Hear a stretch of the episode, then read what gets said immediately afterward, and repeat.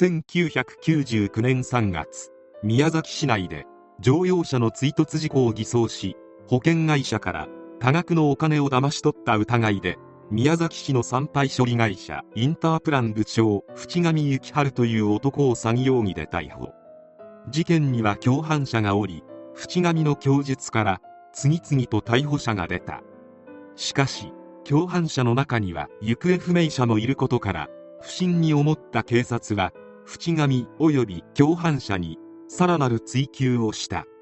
すると命を奪ってしまった人がいることを供述。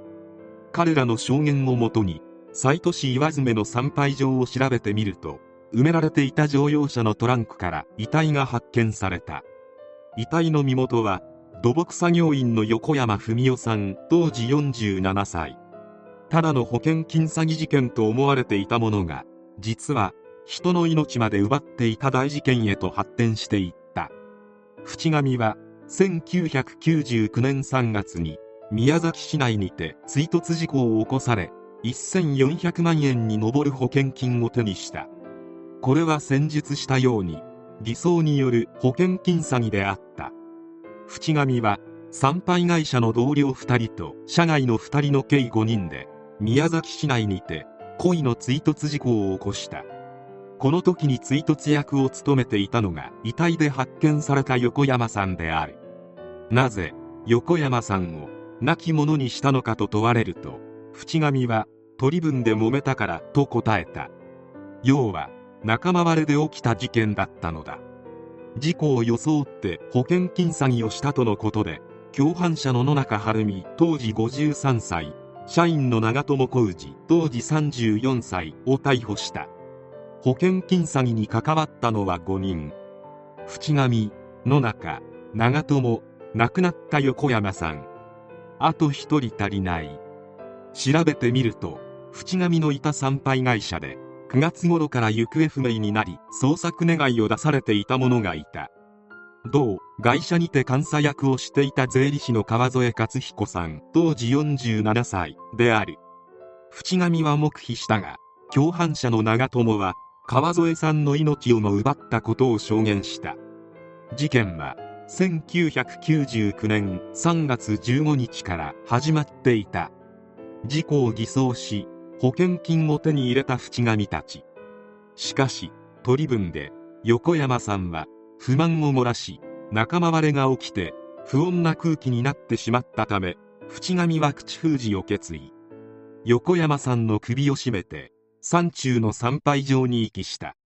これでもう問題ないかと淵上は思ったが今度は共犯者の一人税理士の川添さんが以前貸していた100万円にも上るお金の返済で口論になった。これにイラついた淵上はついでに川添さんも口封じをしてしまおうと決意。淵上は9月20日川添克彦さんを夜間に参拝屋外の積み替え施設に呼び出した。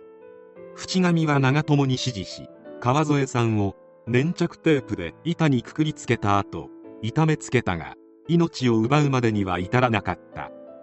業を煮やした淵上らは川添さんをゴミ収集車の中に入れゴミを圧縮する回転板の操作スイッチを押した。翌日会社が契約している西都市の参拝処分場に埋めた。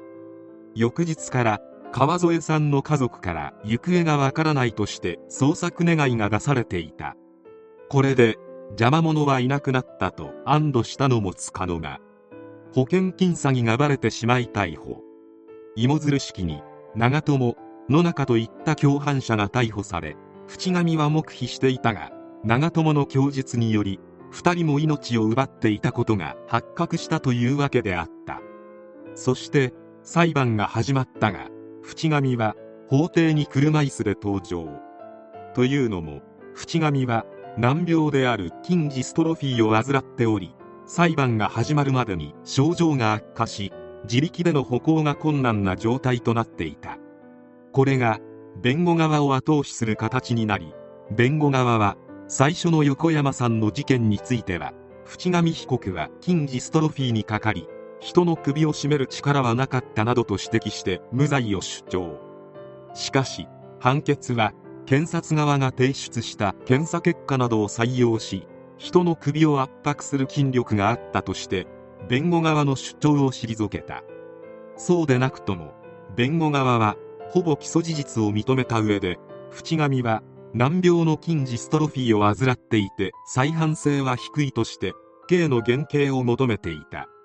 検察側は淵上が以前にも恐喝未遂横領詐欺の罪により懲役3年10月に処せられ受刑していた経験があること。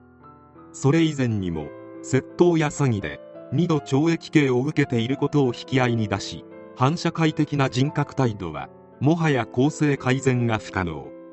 極刑はやむを得ないと主張した。検察側の主張がおおむね認められる形となり淵上には死刑判決共犯の長友らには懲役12年がそれぞれ下された弁護側は不服を申し立て控訴したが2審でも弁護側は土木作業員の事件について被告は筋ジストロフィーで人の命を奪うだけの体力があるとは思えないなどとして量刑不当を主張しかし裁判長は自らの保険金詐欺事件の発覚を免れるため2人の命を奪った。人命軽視の態度は甚だしく改善構成は望めないとし一審判決に事実誤認はないと退けた。